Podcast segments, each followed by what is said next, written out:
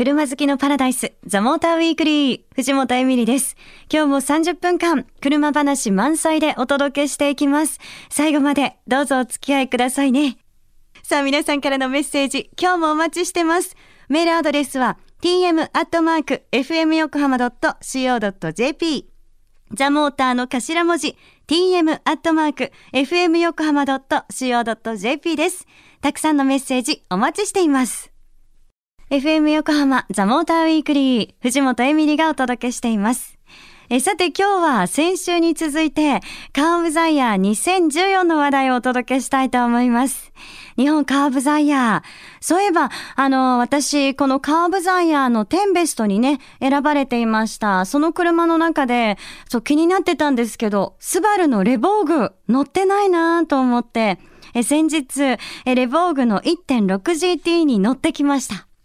あの、写真はもうあちこちにあって、写真では見てたんですけど、こう実際に見たら、このレボーグ印象がね、すごく変わりました。フロントはすごく、スバルらしい顔って言ったら変なんですけど、私から見るとこう、たくましい感じがするんですね。で、ターボ車なのでエアインテークなんかもついてて、ワイルドだなっていうイメージがありました。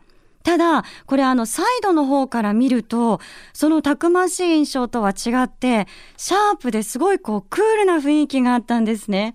特にボンネットからルーフトップまでのこう流れるようなラインが本当にね綺麗でうわーレボーグってなんか私はワイルドさとこう繊細さを見る角度からによって違うんだななんていうことを感じました。で、実際に試乗させてもらって、まず、ボディがしっかりしてるなとか、あと、乗り心地なんかも、あの、私がね、勝手にイメージしていたのよりも硬くなくって、優しい、こう、上質な乗り心地だなっていうのを感じました。もう走りも1.6リッターとは思えない力強さがありますし、なんかアクセルを踏んだら、こうすぐにパワーがついてくる感じ。でも走り出して安定すると、こう、軽さっていうのかな？なんて言えばいいんだろう？こう、ふわーんとね、滑らかにスーッと走っていくような感じを受けました。なんてね、すごくこう偉そうに感想を語ってますけど、これ、ちょうど試乗中にね、結構渋滞してまして、ちょっとしか乗れなかったんです。だからまあまあ、かなっていう私の感想ということで受け止めていただければなって思いますけど。あの、最後に、でも一番感じたことは、本当にレボーグも運転しやすかったなーっていうふうに思ったんですね。で、ちょっと考えてみると、私の中で今年いいなっていうふうに感じた車は、運転しやすい。で、あと、運転していて、もっともっとこの車で走りたくなるなっていう、そういう車が多かったなっていうことを思いました。さあそこで今年のね、カーブザイヤーに選ばれた車たちはどこが良いポイントだったのかなと私も気になります。この後、プロの方にじっくりと伺います。日本カーブザイヤー受賞おめでとうございます。ありがとうございます。本当に嬉しいです。はい。松田デミオ番組でもご紹介させていただいたんですけれども、はい、リスナーの皆さんにデミオのここが評価されたんじゃないかっていうポイントをぜひ教えていただきたいんですがコンパクトカーなのに大人がしっかり乗れるかっこよく乗れる。ここだと思うんです。どっちかというとコンパクトカーちっちゃい車ってあの大人が乗れるというよりも少しあの子供っぽいところもあったりする車が多いと思うんですよね。でそれをしっかりとかっこいい大人が乗れる車にしたというところがみんなに評価してもらったんじゃないかなと思うんですね。でこれは日本がこれから頑張っていかなくちゃいけないところを示していると思うので世界に対してですね。だからぜひこの辺りをみんな乗っていただいて世界というものはこんなもんだというものをぜひ感じてもらいたいなと思っております。はい。あの日本車はこんなにすごいんだよっていうことを味わっていただきたいですし、はい、あの枠を超えたっていうそのキーワードがぴったりなのかななんて、はい、すみません、厚かましくも思うんですが、だと思います。だからですから今までのコンパクトカーはこんなもんだろうと思ってたと思うんですよね。日本のもの作るものは。でもそれを大きく変えて本当に若い人から大人までしっかりと乗れるというところがポイントかなと思うのでぜひそこを楽しんでもらいたいなと思いますはいありがとうございます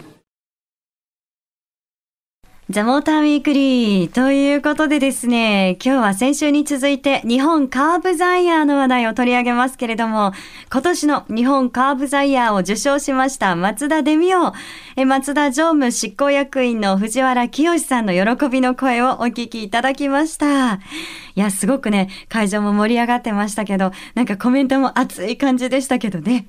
さあ、そして今日お話を伺うのは、モータージャーナリストの佐藤久美さんです。久美さんよろしくお願いします。よろしくお願いします。さあ、久美さんは日本カーブザイヤーの選考委員でもあるんですよね。はい。ということで、今日はですね、そのカーブザイヤーのポイントを選考委員のね、側から教えていただければな、なんていうふうに思ってますけど。はい。まず久美さん、はい、えー、選考お疲れ様でした。お疲れ様でした。だからすごいあのやっぱりジャーナリストさんがその車を選んだりとか、はい、私もその授賞式に行って見ていて点数を配分しなきゃいけないとか、うんはい、選考委員さんも大変ですよね。もう毎年この時期胃が痛くなりますね。胃が痛くなります。本当に悩ましくて、もうあのみんな本当は10点入れたいっていうくらいの気持ちなので本当にね悩ましいですよね。で。あの選考員何十人もいるんですけども、はい、その人によってもねやっぱりそれぞれのあの普段のジャーナリストとしてのジャンルももちろんねあのありますし、例えば経済性を重視する方とか、はいはい、ね、走りとかあるいはサイズだデザインだとかいろいろその視点もありますし、で私自身もねやっぱ車評価する時ってそのどこに評価軸を置くと置くかとかそういったところでやっぱりねすごい悩ましいのでダメな車って基本ないじゃないですか。みんないい車なので、はい。はい、何をどこをね評価するかみたいなとこすごく悩ましいですよね。でしかもあの例えば今年のそのマツダのデミオあのメルセデスの C クラスとかでなると当然あのクラスそれぞれねまあだから言ってみればライバルなわけじゃないですか今年のその選考においては、うん、クラスも違えば価格も全然違う。車でしょ、えー、だからそれ横並びでは評価できないわけですよ。うん、ねだからそれぞれのクラスとしてどうかみたいなね。でそれぞれの価格としてどうかみたいなのがすごくね本当悩ましい。そうですよね。いや、私も本当にそう思ってました。すごくね、あの、はい、10代テンベストに選ばれた車って、どれも本当に魅力的ですけど、うん、本当ジャンルも違うし。そうなんですよ。本当さっきまさにね、あの、松野古谷さんおっしゃってたけどもね、そのコンパクトカークラスとして頑張りましたねっていうのが、今年その受賞したみ皆さんがそう思ってもちろん私も点数入れてますけどね、みんながやっぱそういう思いで入れてるわけですよね。だからそのね各ジャンルごとあのセグメントごとっていうのはね難しいですね。そうですよね。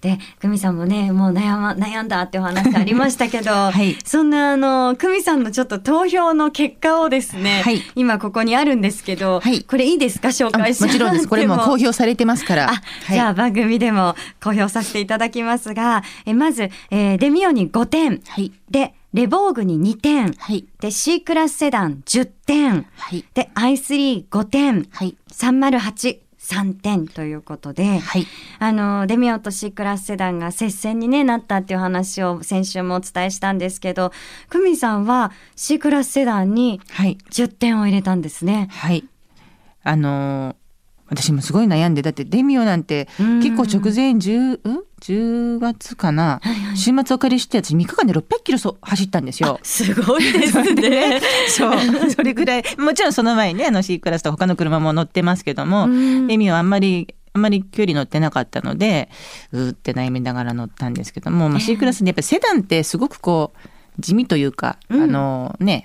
まあ、快適性重視の車じゃないですか。はい、で日本だとね特にまあセダンってそんなにこう人気ないじゃないですか。国産とかね、えー、特に。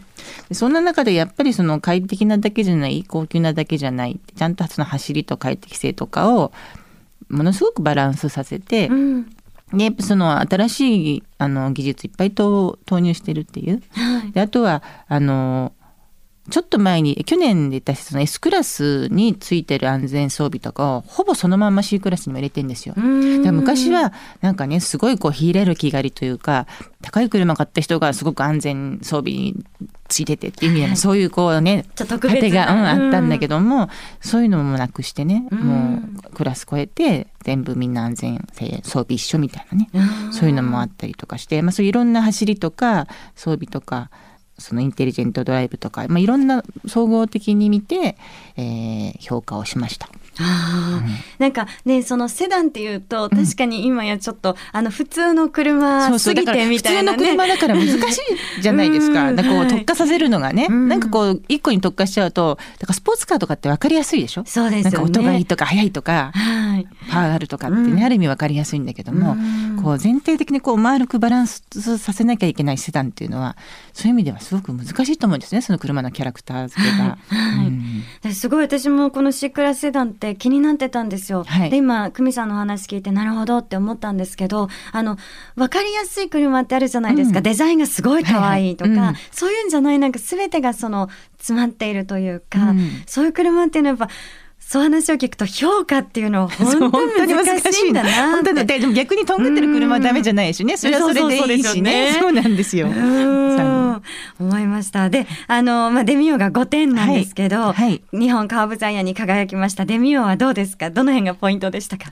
やっぱりやすごくあのディーゼル1.5リッターディーゼルエンジンはやっぱすごく良かったですね。もうも本当このクラスを超えたっていう、まあ、このクラスにコンパクトクラスにディーゼルエンジンをね導入したってこと自体がすごいですし、そのエンジンの性能そのものもやっぱすごく良かったですね。燃費もいいですしうん。力強く走ってくれるしすごい良かったです。うん。はい。なんか、そのデミオみたいな車っていうのが、これから日本でもどんどん、こう受賞したことによって増えてったりとかするんですかね。ね、多分そう、うん。あのやっぱディーゼルってまだまだねせ世間ではそのクリーンディーゼル昔と全然違うよっていうのがあのまだ認知されてないと思うんですよ。はい。最近ねよやようやくこうディーゼルがちょっとずつちょっとずつ増えてきたじゃないですか車種が。うんはい。だからもっともっとねこういうのでそのディーゼルエンジンの良さっていうのも一つの選択肢として、うん。まあハイブリッドとかすごくこう誰しもが知ってるハイブリッドイコールエコみたいなイメージあるじゃないですか。はい。でそのもう一個のそのガソリンエンジンがあってハイブリッドがあってもう一個の選択肢としてディーゼルっていうのもあるんだよっていうのがもっともっとね知らしめられればいいなと思いますよね。うん。今思い出したんですけどそうクリーンディーゼルの良さディーゼルってすごいんだよ今っていうのを教えてくれたのは久美さんだったんですよ、私にね。箱根でねそう。6-5でした。そうですね。そう。いえばありましたでね。私はすごくもうその時に印象がコロッと変わって、はい。いや面白いな。なんか新しい車もすごくこういろいろ教えてもらうと面白いなっていうのを感じたんですよね。はい。うん。すいません。なんか思い出話ではないんですけど。ね、はい。そう。そしてあの他にもまああのいろんなね部門で、あの受賞があったんですけど。他のもうまあレボークはねさっきあうん。のエミリちゃんが立派に評価してたので、はい。あれですけども。あいえいえっぱ i3 もすごく革新的なんですよ。はいはい。であの本当車としてはもう10点入れたいくらいのものすごく革新もう私工場見学させていただいたんですけど、えー。工場のから一から作ってはい。もうあのその環境を汚さないっていうようななんか汚れた水だ流しませんみたいな感じですごいんですよね。うん。CO2 も出しませんとかそういうもうそこからスタートしてるような工場だったりとかしてはい。で車もその今まで使ってなかったカーボンを量産するっていう技術もえー今度そのアイアイブランドで確立 i3 でね確立して、で走りもねまあその電気自動車ならではの独特な走りなんですよ。えー。もうアクセルだけでブレーキ使わなくても走れちゃうようなえー。すごいこう独特な世界観があってはい。ものすごく革新的なところはもうすごい評価できたしたんですけど。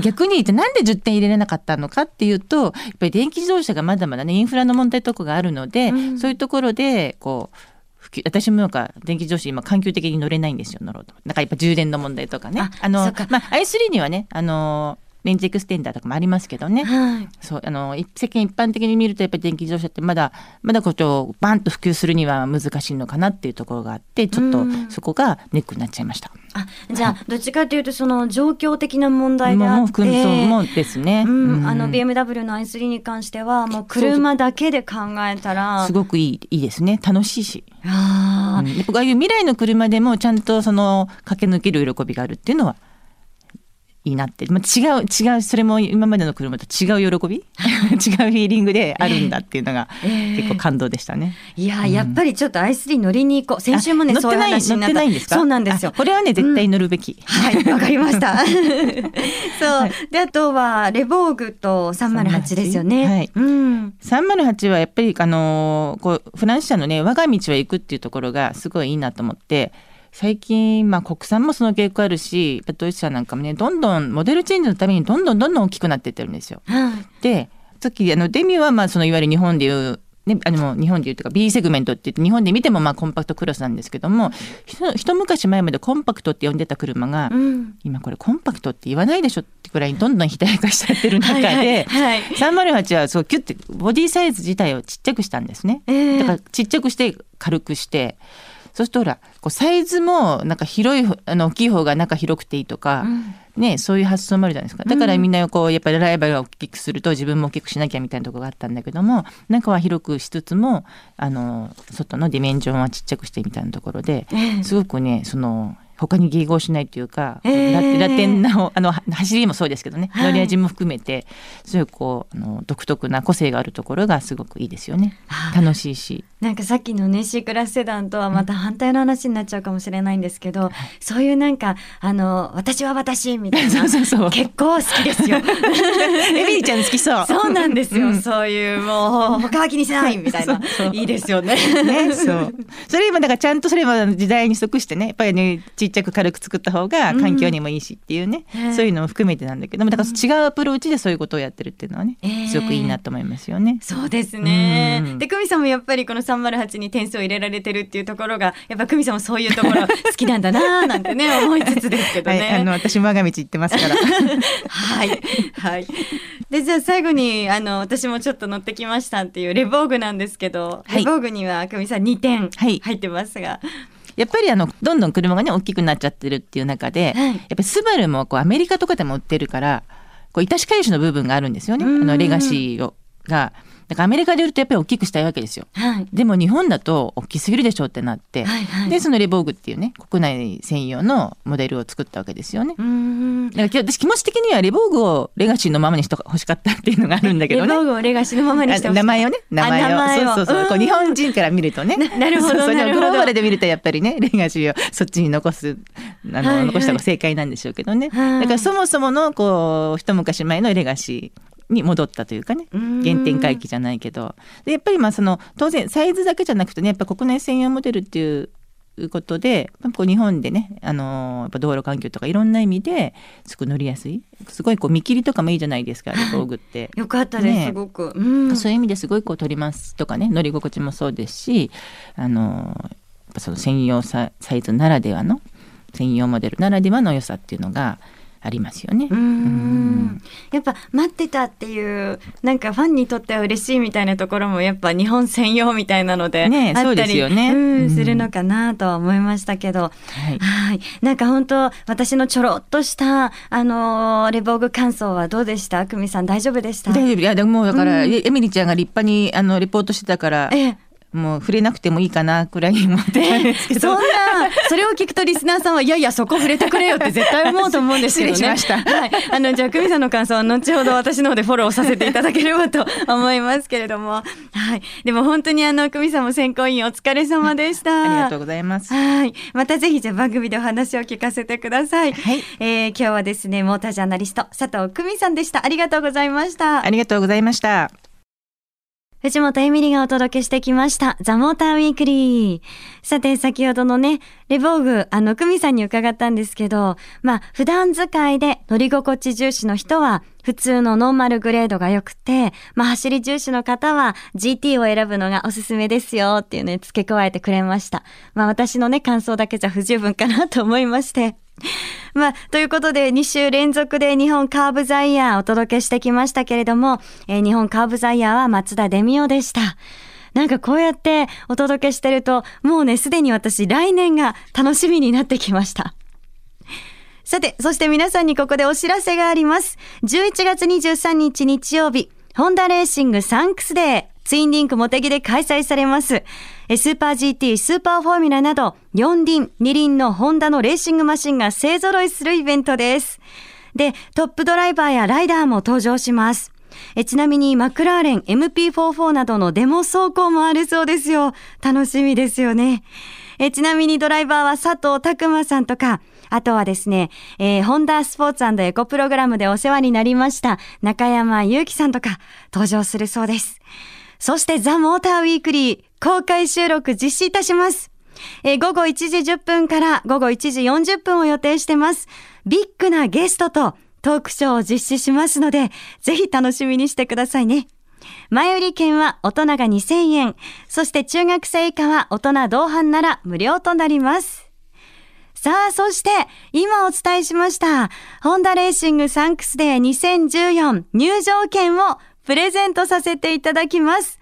えペアで5組10名様です。応募はメールでお願いします。住所、氏名、年齢、連絡先、電話番号忘れずに書いてくださいね。えそして、ホンダレーシングサンクスデーで楽しみなことも、ちょっとあの、調べていただいて、書いていただければ嬉しいなと思います。楽しみです。一言だと寂しいので、何かそれ以外で付け加えていただけたら嬉しいです。メールアドレスは、tm.fmyokohama.co.jp ザモーターの頭文字、tm.fmyokohama.co.jp でお待ちしてます。それでは皆さん、良い休日ドライブを。ザ・モーター・ウィークリー。お相手は藤本エミリでした。また来週。